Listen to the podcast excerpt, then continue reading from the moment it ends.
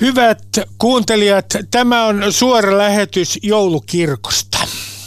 Luen teille aluksi lakia. Rikoslaki 11 luku 10 pykälä, joka asettaa yleisön saataville tai muuten yleisön keskuuteen tai pitää yleisön saatavilla tiedon mielipiteen tai muun viestin, jossa uhataan, panetellaan tai solvataan jotain ryhmää rodun, ihonvärin, syntyperän, kansallisen tai etnisen alkuperän, uskonnon tai vakaumuksen, seksuaalisen suuntautumisen tai vammaisuuden perusteella, taikka niihin rinnastettavilla muulla perusteella on tuomittava kiihottamisesta kansanryhmää vastaan sakkoon tai vankeuteen enintään kahdeksi vuodeksi. Ylepuheessa Ruben Stiller. Yle Puhe. Tässä lähetyksessä puhutaan kiihottamisesta kansanryhmää vastaan. Perussuomalaiset haluavat muuttaa lakia. Miksi se selviää tässä lähetyksessä? Ja miksi me puhumme tästä? Kolmea, itse asiassa neljää kansanedustajaa, perussuomalaisten Juha Mäenpäätä, Hussein al ja Päivi Räsestä epäillään kiihotuksesta kansanryhmää vastaan. Siellä on myös Sebastian Tynkkinen, jolla on yksi uusi rikosepäily. Me keskustelemme tästä ja ilmoitan teille kaikille, että studiossa on kolme juristia. Ville Tavio, juristi, perussuomalaisten kansanedustaja, tervetuloa. Kiitos. Sananvapauden asiantuntijat, äh, Riitta Ollila, oikeustieteen tohtori Jyväskylän yliopistosta, tervetuloa. Kiitos. Ja Riku Neuvonen, joka on muuten kirjoittanut sananvapauden historiasta kirjan Tampereen yliopistosta, oikeustieteen tohtori, tervetuloa. Kiitoksia. Aloitetaan Ville sinusta, kun tämä on se viikko, jolloin Suomi on saanut tuomio Euroopan ihmisoikeustuomioistuimelta. Euroopan ihmisoikeustuomioistuimeen on vedottu myös, kun puhutaan kiihotuksesta kansanryhmää vastaan useammassa oikeuskeisissä. Tämä tuomio oli seuraava. Suomi lähetti miehen kuolemaan Irakiin ja se oli väärin. Miten perussuomalaiset suhtautuvat Euroopan ihmisoikeustuomioistuimen arvovalta auktoriteettiin? Perussuomalaiset ovat sitä mieltä, että laillisten tuomioistuimen päätöksiä tulee noudattaa. Eli te, jotka olette aika euroskeptistä porukkaa, niin Euroopan ihmisoikeustuomioistuimeen te suhtaudutte suurella rakkaudella, suoraan, su, suoraan sanoen Euroopan ihmisoikeustuomioistuinta halaten. No me olemme tätä tuomiota kritisoidet sanomalla, että mikäli, että miten, miten Suomi voisi – taata jokaisen irakilaisen kuolemattomuuden, kun se ei sitä pysty takaamaan edes suomalaisille? Ää, mennään tähän kiihotukseen kansanryhmää vastaan. Te haluatte muuttaa tätä lakia. Aloitetaan Ville siitä, että miksi te haluatte muuttaa sitä lakia? Se rajoittaa sananvapautta tarpeettomasti, tai ainakin sen sananvapauden suojeleminen on meidän mielestämme ää, niin kuin tärkeämpi ää, oikeushyvä ja siinä on siis suurempi intressi kuin sitten sillä, mitä tässä, tässä nykyisellä kiihottamispykälällä suojataan. Eli ää, käytännössä te haluatte jos olen ymmärtänyt oikein ja korjaa minua, jos olen väärässä. Te haluatte, että uudistaa lakia niin, että se perustuu yllytykseen ja rikoksella uhkaamiseen. Toisin sanoen, te haluatte poistaa tämän ikään kuin panettelun ja solvauskohdan siitä ja pitäisi näyttää toteen, että on äh, uhattu rikoksella. Äh, toisin sanoen, Ville, te haluatte muuttaa näyttökynnyksen niin, että äh, ihmiset voisivat aivan vapaasti äh, kertoa vähemmistöistä hyvin negatiivisia stereotypioita ja sitten pitäisi oikeudessa näyttää toteen, että että onko toteutunut tämä rikoksella uhkaaminen. Te haluatte tehdä sallituksi rasististen stereotypioiden levittämisen. Tuo näyttökynnys ei ole oikea termi, vaan me halutaan muuttaa tunnusmerkistöä tässä Olet pykälässä. Ja näyttökynnys merkitsee taas sitä, mikä on kunkin tunnusmerkistön, siis täyttymiseen vaativa, vaadittava teko.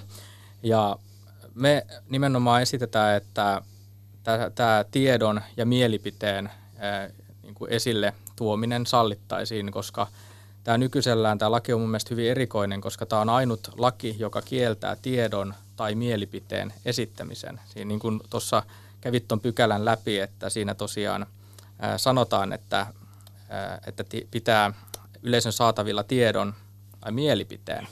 Ja meidän mielestämme mielipide ei voi olla sillä tavalla, sillä tavalla laiton, että sen tulisi saada tämän yhteiskunnan väkivaltamonopolin suojaa, eli niin sanotun tota niin, tämän kriminalisoinnin suojaa, vaan meidän mielestä tosiaan olisi riittävää, että kansanryhmää vastaan kiihottaminen olisi kriminalisoitu vain yllytyksenä ja rikoksella uhkaamisena. Ja jos saan lisätä tähän, niin tätä asiaa on käsitelty eduskunnassa vuonna 1993, sillä vuoden, muistaakseni oli kyseessä vielä hallituksen esitys. Ja tätä ehdotettiin muutettavaksi yllätys, yllätys, hyvin samanlaisella tavalla kuin mitä perussuomalaiset tässä nyt esittävät. Ja tuolloin lakivaliokunta, joka oli muistaakseni silloin Demarien johdossa, niin lakivaliokunta silloin torppasi tämän uudistuksen. Mutta että kyllä tätä on joskus ministeriöissäkin siis harkittu. Mä, ennen kuin annan puheenvuoron sananvapauden asiantuntijoille täällä studiossa, niin huomautan, että kokoomuksen nuorten liitto vuonna 2013 halusi myös tämän lakipykälän itse asiassa pois. Ja he väittivät silloin, että tämä on uhriton ajatusrikos. Silloin puoluesihteeri Taru Tujunen oli aivan pöyristynyt kokoomuksen nuorten liiton kannasta. Mutta mennään tähän, mitä sananvapauden asiantuntijat sanovat jos tätä lakia muutettaisiin niin, että rikoksella uhkaaminen olisi olennaista tässä, ei panettelu eikä solvaus, vaan rikoksella uhkaaminen, niin mitä se tarkoittaisi käytännössä? Käytännössä tämä rikospuolihan tulee nykyään jo törkeässä tekomuodossa, että tässä on tavallaan kaksi puolta. Ja se törkeä tekomuoto on lisätty silloin 2011 uudistuksessa. Ja, mutta kyllähän tämä on niin näitä uudist- niitä, mistä on paljon keskustelua, että jos nyt lainetaan teemaa, niin puhutaan tästä vihapuheesta, niin se jakautuu kahteen palaseen. Toinen on tämä kiihottaminen kansaryhmää vastaan ja toinen on uskorauhan rikkominen, jossa on se muun muassa Jumalan pilkkäsäännös, jota on myös haluttu poistaa. Että nämä kaksi pykälää, missä on tavallaan, kun siinä mielessä nämä on siis sellaisia nimenomaan sananvapausrikoksina semmoisia, mitkä kohdistuu johonkin abstraktimpaan kuin esimerkiksi kunnianloukkaus tai yksityisen loukkaavan tiedon levittäminen – niin niitä on, niistä syntyy tätä keskustelua ja niitä on haluttu muuttaa niiden olemassaolon aikana. Ja tämän pykälän taustahan on se, että sehän perustuu jo 70-luvun laitettuun sopimuksiin ja kansainvälisiin sopimuksiin, Euroopan ihmisoikeustuomioistuimen tulkintaan ja ihmisoikeussopimukseen ja sitten sitä täydentäviin sopimuksiin. Ja tämä pykälä on ollut kuitenkin sieltä 70-luvulta asti voimassa. Eri muodoissa toki sitä haluttu muuttaa ja – uusi muoto vuodelta 2011. No, ö, ö, mä palaan vielä tähän kysymykseen. Jos tätä muutettaisiin niin, että, että rikoksella uhkaaminen olisi tämän kiihotuksen kansanryhmää vastaan se tunnusmerkistön, minä opin Ville tämän tunnusmerkistön keskeinen äh, juttu, niin, ja panettelu ja solvaus äh, itse asiassa ei vielä riittäisi, niin mitä se tarkoittaisi ihan, voitko sanoa, mitä se tarkoittaisi ihan käytännössä ikään kuin esimerkin kautta? Tähän nyt esimerkki on hankala, mutta siis, siis käytännössä tämä on tällainen kysymys siitä, että missä vaiheessa tällainen sanat johtaa tekoihin. Eikä tässähän tavallaan tässä tiukentamisen tilanne olisi se, että sanotaan suoraan, että teen näin.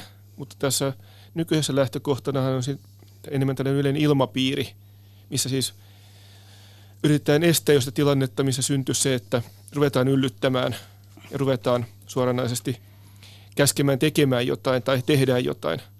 Ja kyllähän nämä piikithän menee rinnakkain, että samaan aikaan kun tätä, tähän liittyvät tutkinnat ja syytteet lisäänt, on lisääntynyt, niin myös kaikki muu tällainen rasistinen rikollisuus on lisääntynyt.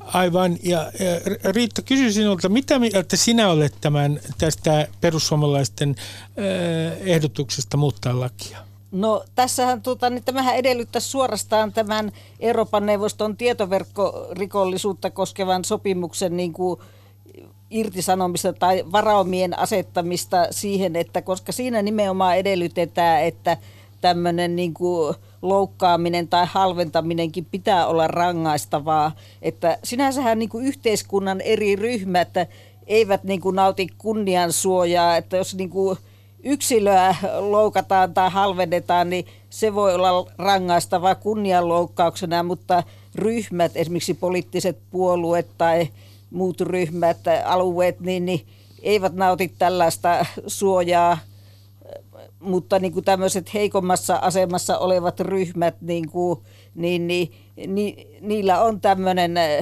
tai tavallaan tämmöinen, että jos heitä halvennetaan, tuota, niin, niin, niin sitten, sitten se jo on itsessään rangaistavaa, vaikka se ei kohdistus kehenkään yksilöön.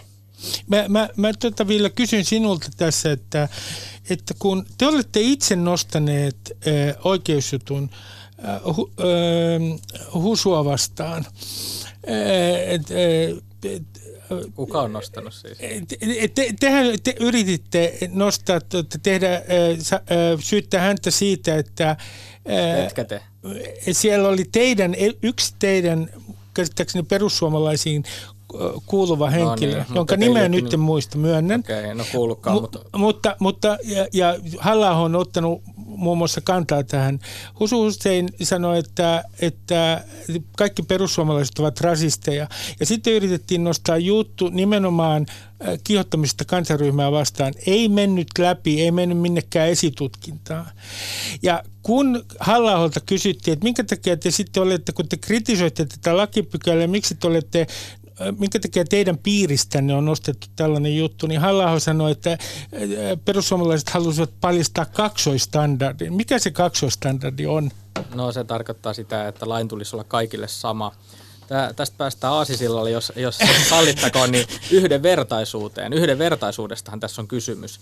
Ja tämä on erikoinen laki itse sen takia, koska perustuslain mukaan, kun tulisi olla yhdenvertaisuus, eli, eli, eli tota, kohdellaan, kohdella samoin, niin silti tämä laki on valmistettu siten, että tämä suojeleekin vain vähemmistön oikeuksia. Sitä ei siinä lain sanatekstissä lue, mutta se lain esityöt lähtee siitä, että tämä on vähemmistön suojaa ja että tämä on perusteltu sillä lain, lain esitöiden mukaan, että vähemmistön kuuluva on yhteiskunnassa sosiaalisesti heikommassa asemassa ja sen vuoksi erityissuojan tarpeessa – ja mä oikeastaan niin kuin haluaisin, että käytäisiin tästä tämmöistä vähän metatason keskustelua nyt, kun on, on asiantuntijat tässä mukana, niin just se, että ketä tällä suojataan, mikä tässä on oikeasti se oikeus hyvä. Tässä kävi nyt ilmi, ilmi kun tuossa, tuossa tota niin, anteeksi Riku. Mikä Mikä, mitä tarkoitat oikeushyvällä, koska se on meidän kuuntelijoille eh, hieman se, epämääräinen se on, termi. Se on, se on ihan tämmöinen oikeustieteellinen termi, joka merkitsee siis sitä,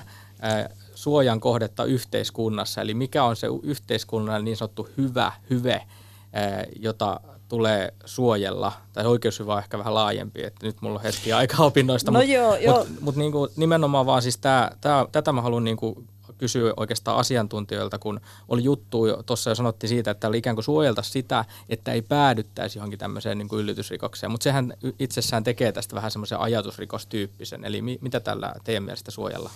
No esimerkiksi just niin kuin tämmöiset vallassa olevat ryhmät tai poliittiset puolueet tai eri alueiden asukkaat, niin jos he nyt haukkuvat tai arvostelevat toisiaan, niin, niin tota, he eivät nauti tällaista niin kuin kansanryhmäsuojaa, että tämä on nimenomaan tarkoitettu vähemmistöjen ja haavoittuvaisemmassa asemassa olevien suojeluun, jotka on nimenomaan lueteltu siinä lainkohdassa, että tota, niin, niin, anteeksi, anteeksi että keskeytän tässä vähän, mutta tämä minuakin kiinnostaa tässä.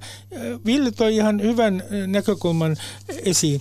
Nimittäin kun on sanottu, että tä- tällä ei voida millään tavalla suojella niin sanottua enemmistöä tällä lakipykälällä, niin kuitenkin tässä kohdassa 10 a törkeä kiihottaminen kansanryhmää vastaan.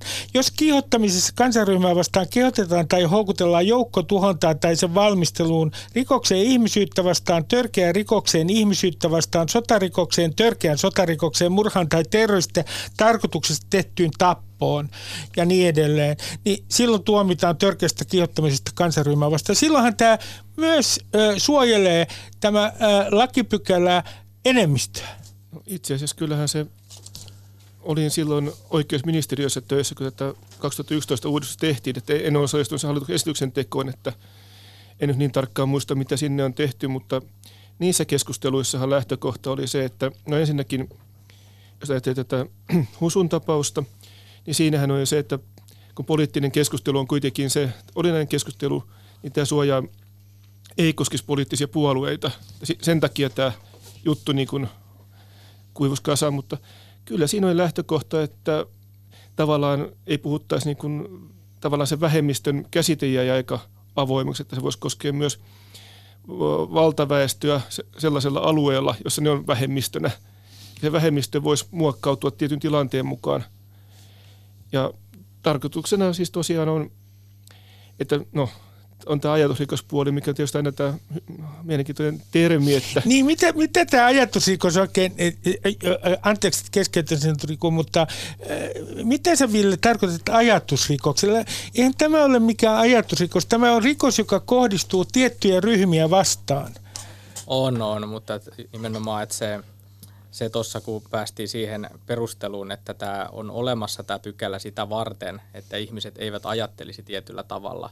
Eli jos tämän pykälän ikään kuin merkitys on vaan hillitä sitä, että ihmiset eivät saisi ajatella rasistisesti, niin se antaa yhteiskunnasta jotenkin hyvin banaalin kuvan, että onko yhteiskunta todella niin täällä, täällä sivistysvaltiossa niin, onko ihmiset niin tyhmiä tavallaan, mä itse, itse tota, niin, ajattelen, että ihmiset kyllä ymmärtäisivät sen eron sillä, että, että ei tarvita siis ikään kuin, niin kuin rikosoikeutta puuttumaan siihen ihmisten ajatteluun, vaan se, se ajattelu siinä, että ei olla rasisteja, kohdella yhdenvertaisesti erilaisia ihmisiä, niin se tulee ihan siitä perussivistyksestä ja Suomen pitäisi olla tämmöinen sivistysvaltio. Mun mielestä se on niin kuin turha ajatus, että tarvitaan joku sakkotuomio siellä sun täällä kertomaan, että no no no, eipä ruveta su- su- Niin eihän tässä ajatuksista niin, rangaista, vaan ilmaistuista ajatusta, niitä, joita on julkisesti Joo, ja ei, laajalle ei, levitetty, että niin. tota, niin, siinä mielessä tota, niin, että, että jos se sitten lietsoo tällaista vihamielistä ilmapiiriä tämmöisissä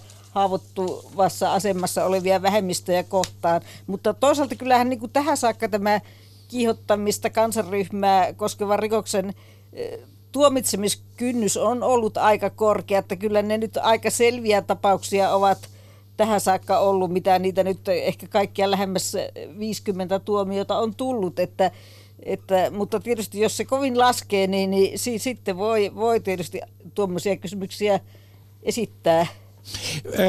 Otetaan, tota, otetaan yksi keissi tässä erityiseen tarkasteluun heti aluksi. En, itse asiassa aluksi otan Sebastian Tynkkysen keissi, joka on tuomittuja kansanryhmää vastaan kiihottamista kerran. Toisesta on tullut jo tuomio, mutta se ei ole lainvoimainen. Ja kolmas keissi Sebastian Tynkkisen kohdalla rikosepäily. Menen sen sijaan tähän Päivi Räsäsen keissiin, koska se on hyvin ongelmallinen. Siinä eh, itse asiassa Poliisi teki vuoden 2004 kirjoituksista jo päätöksen, että se ei johda esitutkintaan, mutta valtakunnan syyttäjä haluaakin sen esitutkintaan. Siinä on kaksi tekstiä, joista toinen on twiitti ja toinen on, toinen on itse asiassa niin kuin sanoin, 2004 julkaistu kirjoitus. Ja mä voisin itse asiassa, kun löydän sen täältä papereista, niin lukea, mitä Päivi Räsänen kirjoitti 2004. Lääketieteellisissä tutkimuksissa ei ole saatu mitään todisteita väitteelle, että homoseksuaalisuus olisi geneettistä, periytyvää tai synnynnäistä. Puheet homoseksuaaligeenien löytymisestä ovat osoittautuneet poikkeuksetta vääriksi. Homoseksuaalinen taipumus ei ole sinänsä mielenterveysongelmaan tai fyysiseen sairauteen verrattava ominaisuus. Sen sijaan tieteellinen todistusaineisto osoittaa vastaan sanomattomasti, että homoseksuaalisuus on psykoseksuaalisen kehityksen häiriö. Ne, jotka väittävät homoiden olevan olevan luonnollinen lainausmerkeissä terve seksuaalisuuden variaatio mitätöivät perhetaustattutkimuksen todistusarvon poliittisista syistä. Ja sitten hän äh, sanoo myös tässä kirjoituksessa, joka on muuten Luther-säätiön pamfletti vuodelta 2004. Homoyhteisön yleisimpänä mallina vaikuttavat irtosuhteet ja vaihtuvat parisuhteet. Tämä voi väittää olevan seurasta pitkään länsimaisessa, länsimaisessa kulttuurissa homoihin kohdistuneesta syrjinnästä. Itse näen kuitenkin, että tämä osoittaa jotain myös homoseksuaalisten ihmisten rikkinäisyydestä. No olen itse aivan eri mieltä kuin Päivi Räsänen. Mutta kun luen tätä vuoden 2004 kirjoitusta ja hänen twiittiä, josta on myös käynnistetty esitutkinta. Kirkko on, tämä twiitti kuuluu näin, että kirkko on ilmoittanut olevan, olevansa Seta Pride 2009 virallinen partneri. Miten kirkon oppiperusta raamattu sopii yhteen sen kanssa, että häpeä ja synti nostetaan ylpeyden Niin olen aivan eri mieltä, mutta minä en näe tässä maalikkona kiihotusta kansaryhmää vastaan. Mitä te sanotte tästä Räsäsen keisistä? Mä tiedän riittää, että sä oot ottanut siihen kantaa jo julkisuudessa.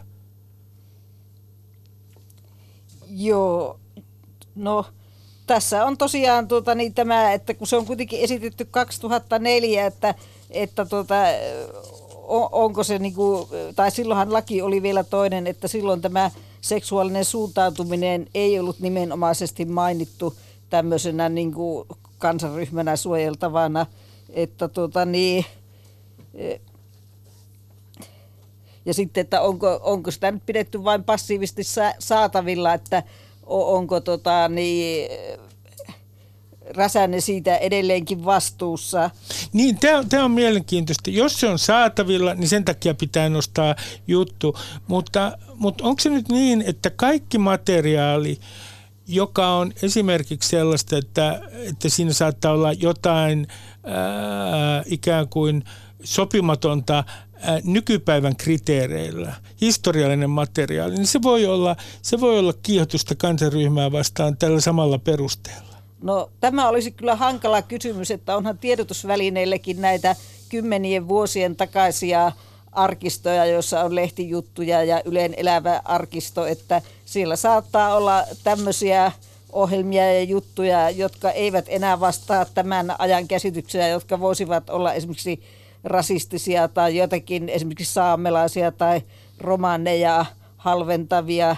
Että siinä mielessä tietysti, että pitäisikö sitten historiaa kirjoittaa uudelleen ja pitäisikö sitten tuota, niin, tämmöisen media-arkiston ylläpitäjän niin kuin, siivota tällaisia vanhoja arkistoja, että, tuota, että ei sitten tulisi tätä rikosvastuuta. Tämä on ihan kauhu, kauhukuva. Siis tämä osoittaa nimenomaan tämän... Millä tavalla se on tämän, kauhukuva? Tämä osoittaa nimenomaan tämän, tämän pykälän järjettömyyden. Tämä, tämä, tota, niin tämä Päivi Räsäsenkin tota, niin mikä pamfletti se on, niin sehän on itse asiassa kirja. Ja mitä tässä tavalla ajetaan, niin tässä ajetaan kirja Roviota. Ja eräs saksalainen ajattelija on muuten Kirja Rovio viittaa natsi-Saksaan, Ja siksi mä olin tulossa siihen, että tässä eräs saksalainen ajattelija on muuten sanonut, että, että siellä missä kirjat palavat, siellä palavat seuraavaksi ihmiset. Eli tämä sananvapauden Taisi olla Heinrich Heine muuten. Taisi olla muuten, taisi olla. Nyt en muistanutkaan sitä, mutta muistit, muistit toi kuulosti ihan oikealta. Se on ihan mahdoton ajatus. Internetin sensurointi on ihan mahdoton ajatus. Siis ei, ei inter, mä oon hyvin, hyvin liberaali näissä asioissa. Mun mielestä internetissä pitäisi voida hyvin vapaasti kirjoitella. Tämä on kaikki ihan yhteistä niin kuin liiottelu ja hysteriaa. Jos joku Facebookissa, Twitterissä, Instagramissa kirjoittaa jotain todella loukkaavaa, sitä ei ole pakko lukea. Sä voit heti pistää sen estoon ja banniin sen, sen henkilön. Ei tässä ole mitään syytä puuttua poliisin toimesta näihin, näihin kirjoituksiin. Ja mä vielä tartun tuohon, tohon, että vähän haastan tonkin, että kuin hölmöä se itse asiassa on, että tässä edes on tämä seksuaalinen suuntautuminen otettu mukaan vähemmistönä, koska se, mä, mä kiistän sitä lähtökohtaa, että vähemmistö on automaattisesti yhteiskunnassa heikommassa asemassa. Millä tavalla homoseksuaali on nyky-Suomessa heikommassa asemassa kuin heteroseksuaali? Sun mielestä näin ei siis ole. Te, siis, äh, mä nyt kerron tässä välissä, että täällä on siis vieraana Ville Tavio, joka puhui tuossa juuri äsken perussuomalaisten kansanedustaja. Täällä on Riku Neuvonen ja Riitta Ollila, jotka ovat sananvapauden asiantuntijoita. Kaikki ovat juristeja. Siis se, mihin te pyritte, Ville, mikä sun äh, ikään kuin ideas on, on se, että oikeastaan vähemmistöllä ei pidä olla mitään erityissuojaa laissa – koska esimerkiksi homoseksuaalien kohdalla on aivan epäselvää, ovatko, eh, sinä haluat kiistää sen, että he ovat millään tavalla sorrettu vähemmistö. No ylipäänsä voi mun mielestä ihan perustellusti kysyä samoin muistakin vähemmistöistä, vaikkapa, vaikkapa joku irakilaiset, somalilaiset. Tässä, tässä itse asiassa tässä oikeuskirjallisuudessa mainitaan venäläiset. Venäläinen väestö, millä tavalla Suomessa asuvat venäläiset, millä tavalla he on niin heikommassa asemassa kuin suomalainen? Ville, mikä palvelu heiltä puuttuu? Ville, saanko he... kysyä, että mikä sitten on tämä sorrettu vähemmistö, ettei vaan olisi perussuomalaiset? Kyllä tässä, tässä on... Tässä Koko on vali- ajan tässä teitä on, lyödään. Niin, mutta justhan tässä käytiin läpi, että kun ei me kuuluta siihen määritelmään. ei me tota, tota... Te haluatte saman määritelmän itselleni kuin Ei, vähemmistöillä emme halua. Saman Me- suojan laissa. Me ollaan, me, ollaan, me ollaan perussuomalaisissa vähän sitäkin mieltä, että suomalaiset on se vähemmistö. Suomalaisia on vain 5 miljoonaa, irakilia, irakilaisia, niin oli, onko heitä, tota, no heitä on kymmeniä miljoonia, me kaikki tiedetään se. Eli suomalaisethan itse asiassa on irakilaisiin verrattuna vähemmistö, ja suomalaisilla muuten ei ole oikeutta mennä Irakiin ja olla vaikkapa kristittyjä. Ei, ei onnistu. Kaikki suomalaiset ovat maailmassa vähemmistö. Tämä on, tämä on hyvin Näin mielenkiintoista. Eh, Riku, minä kysyn sinulta, mitä mieltä sinä olet tästä Päivi Räsäsen keissistä? No, kyllähän se vaikuttaa omituiselta, mutta siis tässä nyt tuntuu menevän sekaisin se, että mitä se itse pykälä on ja miten sitä sovelletaan. Että meillähän on, on havaittu, että esimerkiksi no, ihan jossain kunnianloukkausjutuissa, siis mitä netissä tapahtuvissa, niin niissä jopa valtakunnan alueella, siis Suomen sisällä, riippuu siitä, missä tämä tapahtuu, niin me eteneekö se poliisilta eteenpäin, eteneekö se syyttäjältä eteenpäin, niin vaihtelee. Niin kyllähän nämä sitä on, nämä on tulkit, tulkinnanvaraisia asioita, on käytännössä kaikki, kaikki lakipykälät on tulkinnanvaraisia. No, kun tässä, on, tä, tässä on myös tämä twiitti, jossa lainataan itse asiassa roomalaiskirjeen kohtaa. Se viittaa siihen, siinä on itse asiassa kuva roomalaiskirjeen kohdasta. Ja siis tämä lause siis kuuluu näin, että miten kirkon oppiperusta raamattu sopii yhteen sen kanssa, että häpeä ja synti nostetaan ylpeyden aiheeksi. Nyt mä kysyn teiltä, tämä on tietenkin vähän hölmö maallikon kysymys, mutta onko nyt raamatulla, jos, si, jos raamattua jotenkin lainaa, niin onko se nyt jollain tavalla, onko sillä nyt jonkinlainen niin kuin erityisasema tässä ää, ää, kiihotuksessa, pykä, mitä tulee pykälään kiihotuksesta kansanryhmää vastaan, koska silloinhan voidaan puhua nimenomaan, että se rajautuu uskonnon vapauteen. No tietysti uskonnonvapaus on sinänsä perusoikeus ja ihmisoikeus, että tässä on niin kuin vastakkain kaksi perusoikeutta, tuota, niin ihmisarvo ja sitten tuota uskonnonvapaus ja sananvapaus kolme itse asiassa, että siinä mielessä niin kuin punninta pitää tehdä kaikkien näiden välillä, mutta tietysti kun sitten näissä sananvapausrikoksissa on mahdollista määrätä niin kuin tämmöinen rikollinen viesti poistettavaksi, niin kuin nämä Jussi halla blogikirjoitukset, niin, niin jos sitten raamatusta määrättäisiin joitakin kohtia poistettavaksi, niin, niin voitaisiin kyllä saada maailman kuuluisuutta sillä. Se, se, se, se olisi äh, tuota, mielenkiintoista. Äh, mä menen nyt toiseen keissiin, Ville. Saanko mä mä- huomaan, että sä odottelet sitä. Ei, mä, mä, mä haluaisin lisätä tähän, että, Ole hyvä. että sharia-lain, eli, eli islamin lain, islamin lain mukaan, sharia-lain mukaan homoseksuaalisuus on tuomittavaa kuoleman rangaistuksella. Tässä voitaisiin ihan yhtä hyvin kysyä nyt sitten niin kuin ikään kuin, että tuleeko Suomen mu- muslimien vähemmistönä nauttii ikään kuin ensisijaisesti vähemmistön tämmöistä tai erityissuojaa, niin kuin, että he saa ajaa sharia-lakia tai, tai puhua siitä ja sanoa, että Jota, se joka on muuten toimia. varmasti äärimmäisen pieni joukko, jotka todella ajavat Suomessa sharia-lakia muslimeista. Mä en tiedä, onko se niin pieni joukko, kun mulla on aika paljon noita maahanmuuttajataustaisia kavereita ja, ja tästä on tehty Briteissä hyvä tutkimus. O, olet, ne usein, usein saattaa tämä on kyllä- mielenkiintoista, koska suomalaiset on sun mielestä tämä vähemmistö, jonka pitäisi itse asiassa varmaan saada tänne äh, lainsuojaa tätä kiihotukselta kansanryhmää vastaan. Niin siis, jos mä ymmärrän oikein tämän sun kaaren, niin se on nyt se, että suomalaiset ovat vähemmistö ja meitä uhkaa sharia-laki. Minä en näe sitä missään tätä uhkaa.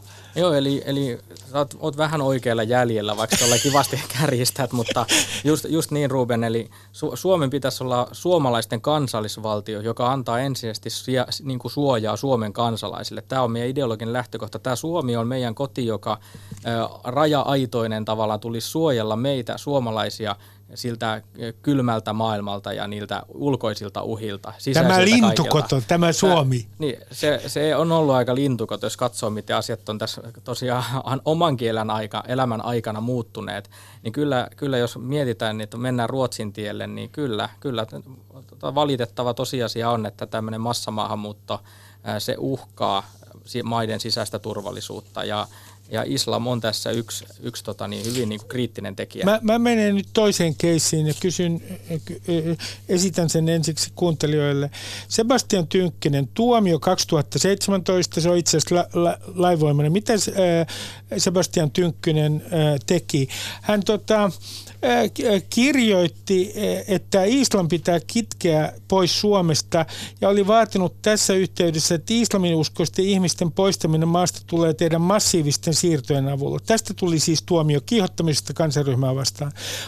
2019 tuomio, joka ei ole laivoimainen, Sebastian Tykkönen on valittanut hovioikeuteen. Mitä hän sanoi? Hän samaisti terrorismin ja islamin. No nyt mä kysyn, tota, ja sitten on vielä yksi tapaus Sebastian Tynkkysellä, se on syytehark- menossa ehkä syyteharkintaan, siis Sinto esitutkinta tällä hetkellä menossa. Se on tapaus on jo vuodelta 2017. Kiiho, rikosnimike on kiihotuskansanryhmää vastaan. Niin mä kysyn teiltä, nyt näin, että jos me katsotaan tätä kiihotusta kansanryhmää vastaan ja tätä kynnystä, niin näiden tuomioiden pohjalta, tämän tuomion muun muassa, joka ei ole vielä lainvoimainen, niin islamin ja terrorismin samaistaminen täyttää tämän lainkohdan tunnusmerkistön. Voi, voinko sanoa nyt, voinko mä sanoa tässä näin, onko tämä täsmällistä, jos mä sanon, että jos islamin yhdistää ja samaistaa terrorismiin, niin se on kiihottamista kansanryhmää vastaan. No kyllähän just näissä tota, niin, jossakin eh, tuomituissa tapauksissa on, on niin kuin tuomittu näin, että, että just jos islami, että kaikki muslimit ovat terroristia, niin tällaisia yleistyksiä jos tehdään. Näinhän ei sanottu. Ihan korjauksena, vaan sillä sanottiin nimenomaan, että kaikki muslimit ei ole terroristeja. Joo, vaan e- kaikki terroristit ovat muslimeja. Se joo, se, joo no mä muistan, että tämä taisi olla se Hakkaraisen tuomio. Siitä tämä oli Hakkaraisen oli. tuomio, kyllä. Joo, joo, että kyllähän tietysti niinku, tällaiset niinku yleistykset on katsottu kiihottamiseksi kansanryhmää kohtaan. Että, no tietysti tulee mieleen itselle tämä, kun 70-luvulla on ollut nuori, niin silloin oli saksalaisia ja italialaisia terroristeja, mutta miten jos silloin olisi sanottu, että kaikki saksalaiset ja italialaiset ovat terroristeja, niin, niin miten siitä olisi ajateltu? Mutta ei niin sano nytkään kukaan. Ei, joo, ei varmastikaan. Miten sinä Rikku sanot tästä, että, että voidaanko sanoa näin, että äh, islamin äh, ja, ja terrorismin samaistaminen, että ne on sama asia, niin se täyttää tämän lainkohdan tunnusmerkistön? No tällaisella korkealla abstraktiotasolla se on aika tavallaan, että se on, voisi sanoa, että liikutaan taas hyvin tulkinnanvaraisella maaperällä, että sitten jos tosiaan lähdet, mutta se taas, että jos sanotaan, että kaikki terroristit islamin uskoisia, niin siinä vaiheessa kyllä ollaan siinä puolella, että on tulee se samaistus siitä – Toki Suomessa. Tai, tai, tai sanottaisiin he... mistä tahansa muustakin porukasta. Voi, voi, mä haluan, mun täytyy kysyä, tarkistaa ihan oikeus, tai niin kuin korkeamman tason oikeusoppineelta sinänsä vielä, että eikö kuitenkin ole näin, että Suomessa kaikki terroristit ovat olleet muslimeja? Kun on tapahtunut vain yksi terroristi-isku ja, ja se oli jihadistisessa tarkoituksessa tehty. Suomen historiassa on kyllä ollut äh, aktivisteja, jotka eivät ovat olleet terroristeja ja, ja, ja, ja, jotka eivät ole olleet muslimeita. Miten pitkällä pitää mennä historiassa? niin, ei pidä mennä liian pit- ei pidä mennä äh, menneisyyteen niin, että sieltä löytyy jotain ikävää. Ville. No Helsingin Sanomathan itse asiassa, jos olette kuullut Helsingin Sanoman radiomainoksia, joka soi tuossa 10 minuutin välein, mäkin kuulen sen monta kertaa päivässä, kun ajan puolitoista tuntia autossa, niin Helsingin Sanomathan – kyllä tota niin, myös glorifioi Bobrikovin murhan. Syytätkö Helsingin Sanomia nyt Bobrikovin murhan glorifioimisesta vai? Mä käänsin tämän tälleen vähän, vähän, vähän, vähän, vähän leikkisästi ehkä, mutta mut just tota niin, käänsin siihen, että kyllä Helsingin Sanomatkin glorifioi nyt Bobrikovin murhaa, joten – No hyvä. Mä otan äh, täältä Jussi halla äh, kommentin Sebastian Tynkkysen äh, tuomiosta tästä viimeisestä 2019, joka ei siis ole laivoimainen jossa Tynkkynen samasti islamia ja terrorismin. Halla sanoo näin, että Ymmärtääkseni Tynkkynen totesi, että islamistisia terroristeja yhdistää Allahin palvelta. Nyt oikeuslaitos on nähtävästi todennut, että tämän sanominen on la- laitonta. Tällaiset absurduuteen menevät laintulkinnat nakertavat syyttäjälaitoksen ja oikeuslaitoksen omaa uskottavuutta. Nyt mä kysyn teiltä, että mitä mieltä, äh, siis näettekö te, mä kysyn sananvapauden asiantuntijalta nyt ensimmäisenä, että näettekö te, että tämä, miten tätä lakipykälää kiihottamista kansanryhmää vastaan sovelletaan, että se jotenkin nakertaisi oikeuslaitoksen uskottavuutta? Kyllähän tämä osa kokonaisuutta. kun liikutaan näissä, ylipäätään siis puhutaan kaikista näistä sananvapausrikoksista, niin kyllähän niihin liittyy aina tämä tulkinnallinen puoli ja sitten se, että meillä on kuitenkin ihan hyvä, että pitää, pitääkin olla keskustelua siitä, että mikä on se sallittua. Puhutaan niin kunnianloukkauksesta kaikesta muustakin, Jumalan pilkasta tai muista, niin tätä keskustelua pitää olla. Ja nakertaako se sitten oikeuslaitoksen uskottavuutta, niin tavallaan tässä on taas se, että mikä on lähtökohta. Tämä on osa tästä eurooppalaista kehitystä, missä on vahvana ihmisarvon puolustaminen johtuen historian tapahtumista, että tämä on tullut sen toisen maailmansodan jälkeen. Suoraan siihen liittyvät tapahtumat ja sitten kansainväliset sopimukset ja ennen kaikkea just Euroopan ihmisoikeustoimistoimen käytännössä on katsottu tällainen selkeä rasistista ilmausta ei ole edes nauti sananvapauden suojaa. Samoin on todennut Suomen perustuslakivaliokunta. Ja se, että, se, että keskustelua pitää käydä, pitää käydä niistä rajoista ja sen takia olisi hyvä, että olisi myös tutkimusta tästä asiasta. Siis siitä, että mikä on ennen kaikkea tapauksia on tullut 2011 jälkeen. Meillä on yksi korkeimman oikeuden tapaus. Meillä on sitten nyt hovioikeuden tapauksia, käräjäoikeuden tapauksia. Syyttäjälaitoskin on siinä kunnossa, että sieltä saadaan varmasti syyttämispäätökset ja syyttämättä jättämispäätökset.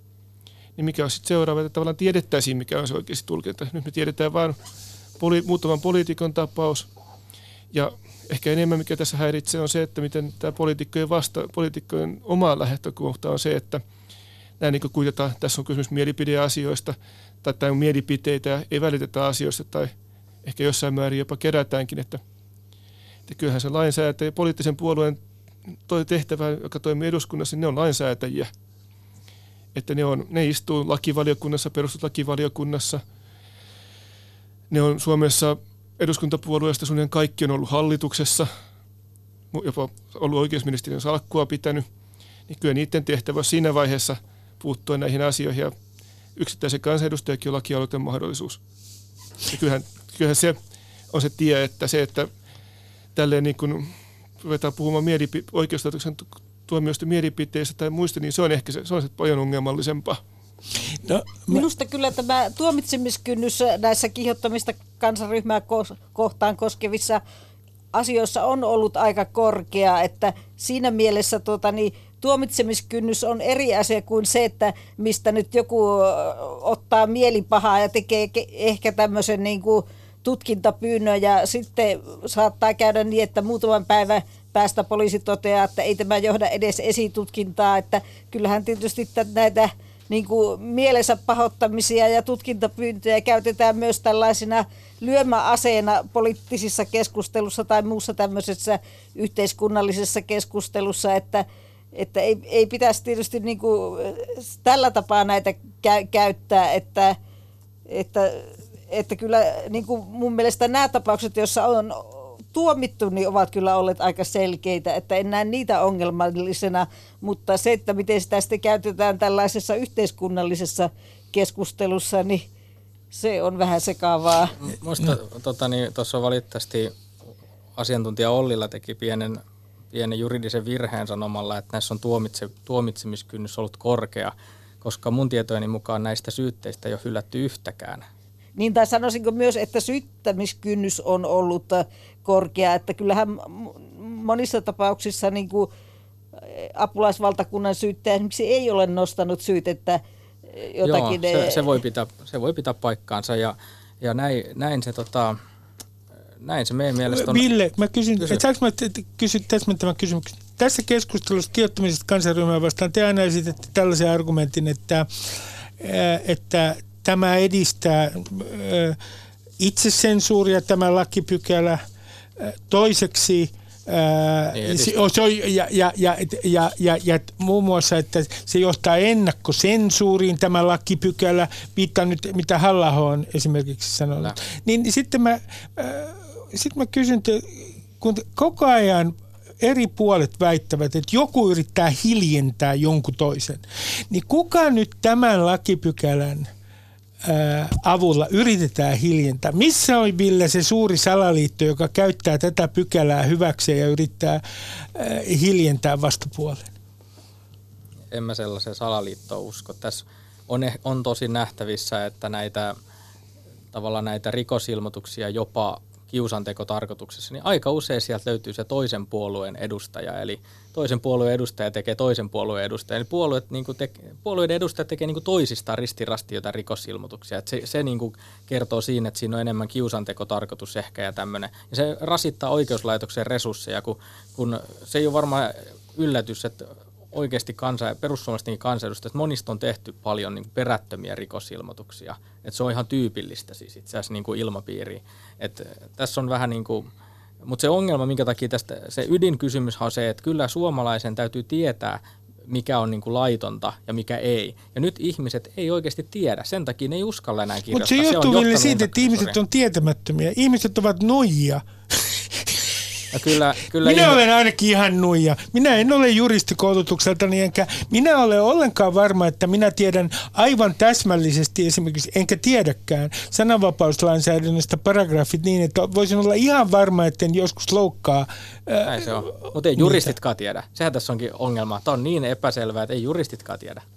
Mutta kyllähän niin kuin Riitta oli jo sanoi, niin tuomioita kun katsoi, niin ne on aika selviä tapauksia ollut. Että tässä, tässä viitattiin aikaisemmin, että vaadittaisiin sellaista sivistystä ja kulttuurista ja sitä keskustelutapojen tuntemista, niin kyllähän nämä tuomiot on semmoisista asioista, mitkä ylittää ne.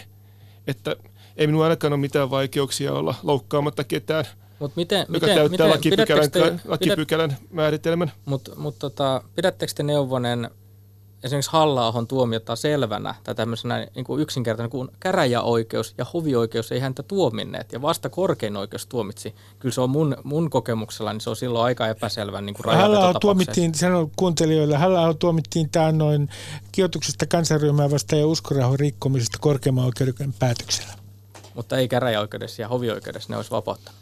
No tässä oli vähän mutkia suoraksi, mutta siis tämä Hallahan tapausta on paljon- paljon pingattu ja, ja tämä tapaus on tietysti lähtökohtaisesti, että jos ää, kirjoituksen otsikko on täkyjä valtakunnan syyttäjä, joka on väitellyt aihepiiristä, niin kyllähän voisi sanoa, että me tätä tuomiota siinä ha- haettiin.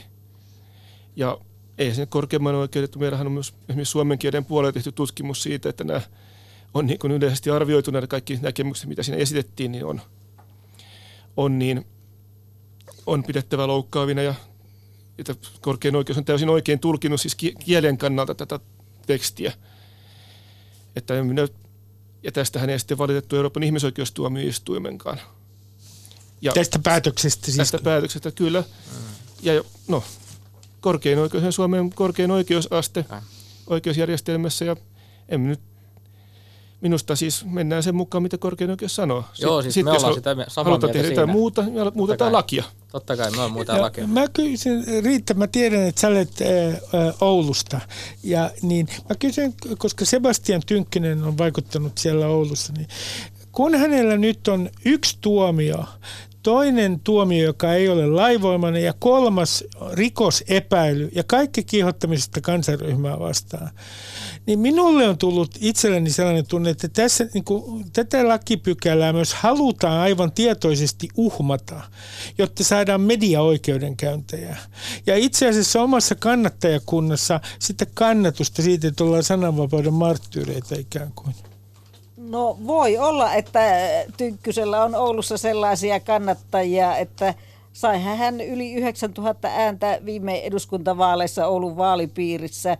Että en vaan kyllä itse oikein tunne eikä tiedä, että, mutta kyllä kuulin, että kun joku Ylen toimittaja oli uutisoinut ihan vaan tästä käräjäoikeuden tuomiosta, niin joku oli sitten bussissa tullut hänelle tota niin, arvostelemaan hyvin niin kuin kiivaaseen sävyyn puhumaan, että tuota, koko juttua ei olisi saanut julkaista, että siinä mielessä kyllä hänellä kannattajia on. Jo- joillakin on hyvin tällainen käsitys sananvapaudesta. Nyt mä kysyn teiltä kysymyksen, joka, johon toivon konkreettista vastausta, vaikka se on tämmöinen yleisluontoinen. Kun me puhumme siitä, että laitetaan tämä skaalaan, tämä lainkohta kijoituksesta kansanryhmää vastaan, kun pitäisi määritellä se, että mikä nyt Suomessa on suurin sananvapauslainsäädäntöön ja sananvapauteen liittyvä ongelma, ihan konkreettisesti, niin Riku Neuvonen, mitä sinä sanot, mikä on suurin sananvapauslainsäädäntö ja sananvapauteen liittyvä konkreettinen ongelma Suomessa? Suurin ongelma on se, että meillä on nyt tällä hetkellä tällainen niin sanottu digitaalinen murros menossa, missä ollaan siirrytty siihen, että kaikki on tietoverkoissa. Ja niiden ongelma on se, että, tai siis tämähän ei ole pelkästään Suomen ongelma, ne on tällaisia globaaleja maailmanlaajuisia toimijoita, joihin puuttuminen on vaikeaa Suomen kansallisella tasolla, puhumattakaan sitten, eikä se edes välttämättä onnistu Euroopan tasolla. Niin se, että niiden toiminta siis eri, eri muodossa, siis liittyen siis, ne vaikuttaa kaikkeen, siis koko tähän suomalaisen mediajärjestelmään. Ja tällä hetkellä meidän sääntely on kansallista, parhaimmillaan EU-tasosta. Niin pitäisi jollakin tavalla saada haltuun tämä kokonaisuus ihan liittyen siihen, että ne levitetään, se on ihmisten yksityisen suojaa loukataan, tietoja tallentamalla, se on toinen puoli. Ja sitten on se siellä käytävä keskustelu, en puhu pelkästään tästä pykälästä, mutta meillä on nyt hän hovioikeudessa menossa tämä Jessica Aron tapaus, missä niin kuin on sosiaalista mediaa käytetty tällaisiin sanoa, ajojahteihin. Tämän tyyppinen tematiikka. Ja sitten ylipäätään, ylipäätään tämä nykyaika, missä, ei välttämättä, missä on siirrytty siihen tähän, että tulee näitä somemyrskyjä, somemyrskyjä ja suoranaisia uhkauksia, me yritetään hiljentää just vaikkapa tämän tyyppistä keskustelua, mitä täällä tänään käydään. No mä, mä Riku kysyn vielä täsmentäen, että voiko sanoa näin, että että, että tämä sananvapauslainsäädäntö tai suomalainen lainsäädäntö laahaa koko ajan tällä hetkellä jäljessä. Et net, se, ei ole, se ei ole päässyt niinku, se ei ole päässyt mukaan ää, nettiaikaan siinä määrin kuin pitäisi. Kaikki lainsäädäntö laahaa aina perässä ja tämä koskee kaikkia muitakin maita. Suomi, tässä on kaksi puolta. Jos ajatellaan tätä lakia sananvapauden käyttämistä joukkoviestinnässä – niin se oli 2004 hyvä laki, koska siinä huomioitiin jo nettiaikaa ja sen takia se on käyttökelpoinen edelleen. Mutta sitten kaikki muu sääntely, niin siinä ei, siinä ei vaan päästä kiinni sellaisiin tällaisiin sosiaalisen median palveluihin, sosiaalisen toimintaan tai toimintaan, koska meillä ei ole edes käsitteistöä, millä puhua näistä asioista. Riitta, mä, ennen kuin mä kysyn Villeltä, mikä on sinun mielestäsi suurin konkreettinen sananvapauslainsäädäntö ja sananvapauteen liittyvä ongelma Suomessa? No tietysti niin kuin sananvapaus sinänsä on laaja ja kyllähän Suomessa on yleensä aika nopeasti vastattu näihin lainsäädännön muutoksen haasteisiin, mutta tosiaan kyllähän tietysti sitten voi olla ihan tavallisiin yksittäisiin ihmisiin kohdistuvaa kiusaamista ja loukkauksia verkossa, joita on sitten vaikea niin kuin tavoittaa, kun menee aikaa ja ehkä tekijöitä tavoiteta ja tota niin, ei ole oikein resursseja tutkintaa. Ja sitten tietysti tämä maalittaminenkin eh, saattaa kohdistua joihinkin henkilöihin, eh, niin kuin toimittajiin ja joihinkin muihin, että, että kyllä niin kuin sinänsä näitä ilmaisu, että sananvapautta ei juurikaan rajoiteta. Ja sitten eh, tavallisillakin ihmisillä on se sananvapaus, mutta tosiaan näihin niin kuin epäkohtiin puuttuminen on vaikeaa. Ja, itse asiassa Ville, ei Riku, Ville, tuota, sinä aikaisemmin ohjelmassa, sä tavallaan ajat semmoista ajatusta netistä, että sen pitää olla tämmöinen vapauden paratiisi. Ja mulle tulee mieleen aina tästä noin sananvapauden suhteen. Mitä tahansa saa sanoa, koska voi blokata toisen. Mulle tulee mieleen tästä tietty sananvapauskäsitys, jossa ei ole mitään seuraamusetiikkaa. Toisin sanoen, kaikkea saa sanoa eikä tarvitse välittää seurauksista onko tämä nyt perussuomalaisten sananvapauskäsitys, että kaikkea saa sanoa, mutta seurauksista ei sillä voi kohottaa olkaansa. Eli me kyllä tota, niin, ollaan ihan nämä normaalit siis rikokseen uhkaamiset, siis laiton uhkaus, kunnianloukkaus. Ne on ihan, me ollaan sanottu koko ajan, että meillä on näissä laittomassa uhkauksessa, kunnianloukkauksessa ja nyt sitten niin tämmöiset rikoksen yllyttämistä, mitä tässäkin ollaan puhuttu, niin näähän on ihan hyviä ja siis ne on oleellisia olla olemassa, koska niillä suojellaan oikeasti ihmisten niin kuin terveyttä ja, ja kunnianloukkauksella sitten kunniaa niin kuin oleellisella asialla, että on, on yli tietty, tietty raja. Mutta tässä on, tässä on siis äh, tässä on pari asiaa, koska sananvapaus on siis vapaan sivistyksellisen yhteiskunnan kulmakivi. Ja tämä kiihottamispykälä, tämä rajoittaa sitä tarpeettomasti. Ja sen takia me ollaan esitetty tähän korjausta. Ja toinen, mikä, minkä nostan tässä, kun internettikin mainitaan usein, niin se, että ongelma on oikeastaan siinä, että Facebook muun muassa on saanut määräävän markkina-aseman. Eli ihmisten kirjoittelut on siellä, ja tämä Facebook on vain suuri yritys, jolla ei varmaan montaa työntekijää Suomesta, ei me tunneta, niin kuin täällä ei ole, ei ole kasvoja, kasvot on suuryritys, ja ne sensuroi poliittisin perustein. Eli ne on kohdistaa tämän sensuurinsa siellä niin enemmän tähän siis konservatiiviseen hetkinen, tämä on mielenkiintoista. Tämä on todella mielenkiintoista. Millä tavalla Facebook nyt poliittisesti sensuroi? Eli se sensuroi niin kuin Suomessa. jatkuvasti enemmän. Mäkin ihmettelen, kun mulla on oma seinä, mihin tulee kommentteja, niin mulla tulee, mä näen itse, jos Facebook sensuroi niin mun seinälle tulleet kommentit. Tämä on uusi toiminto, että on tosi mielenkiintoista.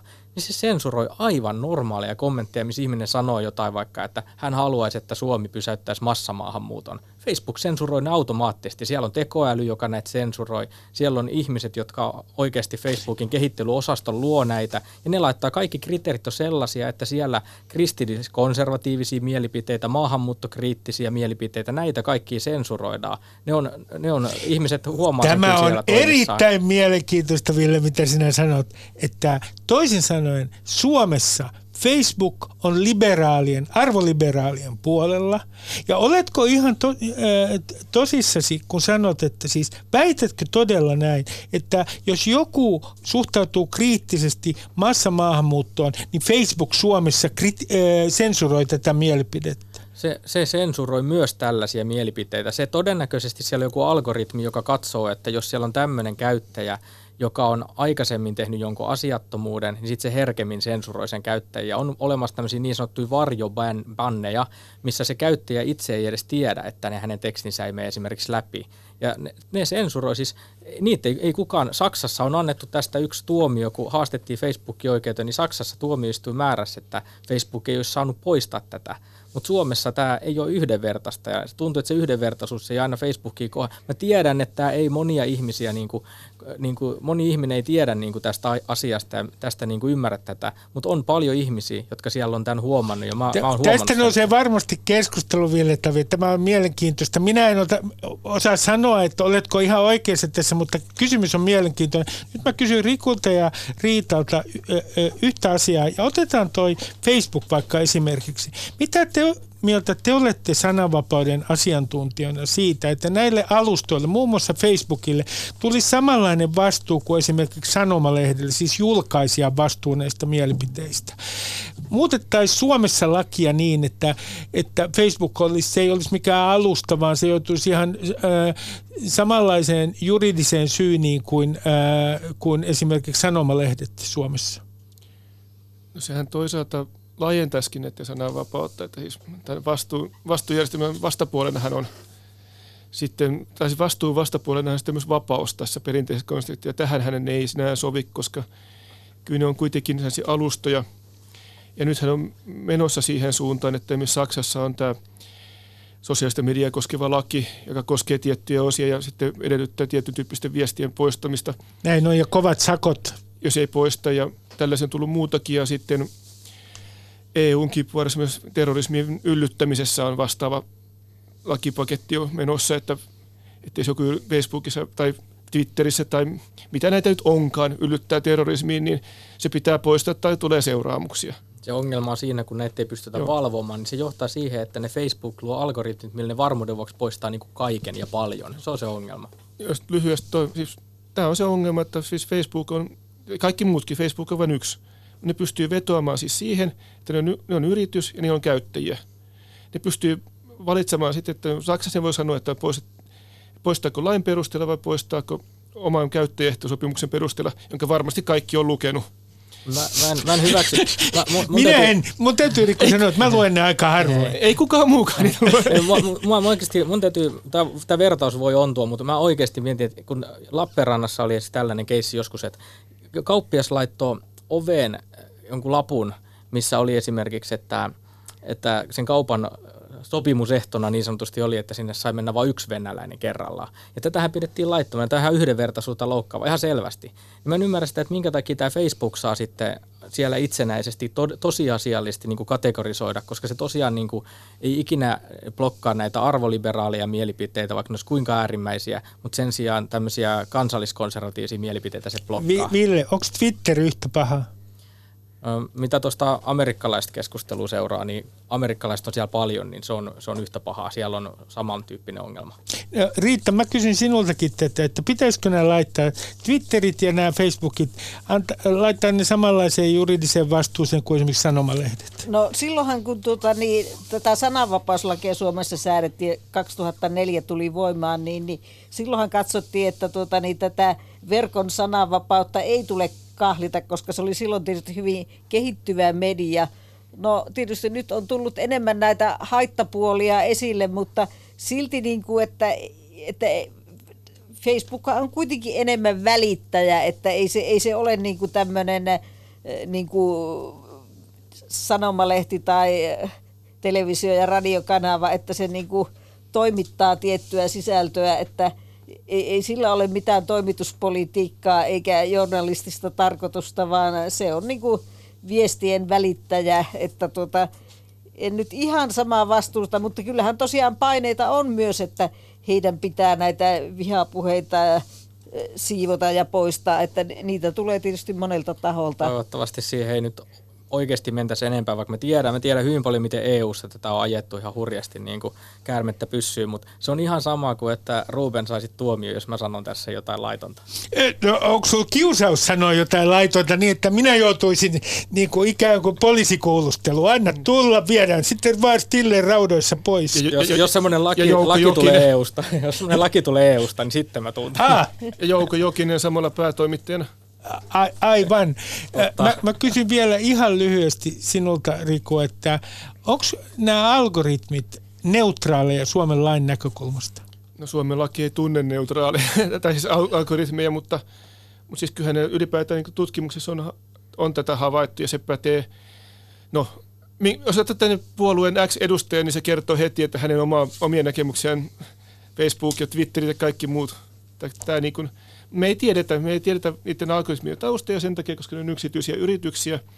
Ja ongelma on se, että siinä venäläisessä tapauksessa meillä Suomen lainsäädännön mukaan toimittiin, se oli syrjintää, siitä voit ottaa poliisin, siitä voit valittaa Facebookin, no voi tehdä rikosilmoituksen, mutta Minä kiitän keskustelusta Riku Neuvonen, Ville Tavio ja Riitta Ollila. Kiitos tästä keskustelusta ja teille eh, kaikille annan tehtävän eh, seuraavaksi viikoksi. Tutkikaa tätä asiaa. Miten se Twitterin tai Facebookin algoritmi muovailee, kuulkaa teidän ajatuksianne ja valitsee teille juuri tietynlaista materiaalia ja kuinka paljon se on teihin vaikuttanut. Hyvää viikonloppua! Ylepuheessa Ruben Stiller. Yle Puhe.